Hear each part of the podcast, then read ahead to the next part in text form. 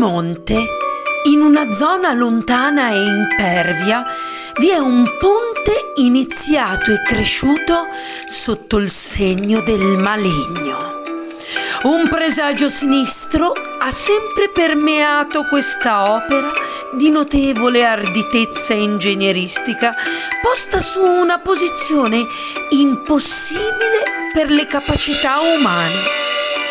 Sorge su una strada scavata a mano dai minatori del secolo scorso, niente po' di meno che il Ponte del Diavolo unica opera stradale che collega il paese di Trasquera alla piccola e meravigliosa Bugliaga, perla della vera montagna in Val di Vedro.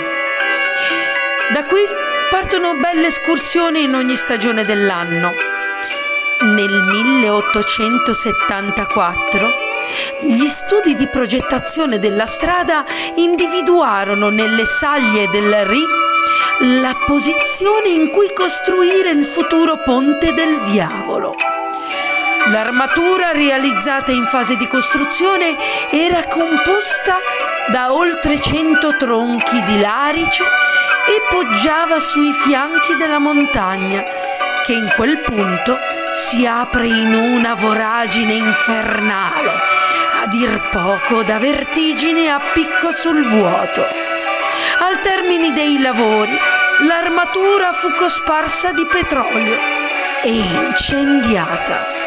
I cento metri che separavano il ponte dal Rio si trasformarono in un gigantesco rogo e la vista del ponte, avvolto dalle fiamme, fu davvero uno spettacolo degno di Lucifero. L'ingegnere che creò il progetto non vide mai la sua opera giungere a compimento. Molti dicono che non si tratterebbe di un caso, ma di un patto stretto col Signore del Male per portare il proprio nome nell'eternità insieme al successo del ponte.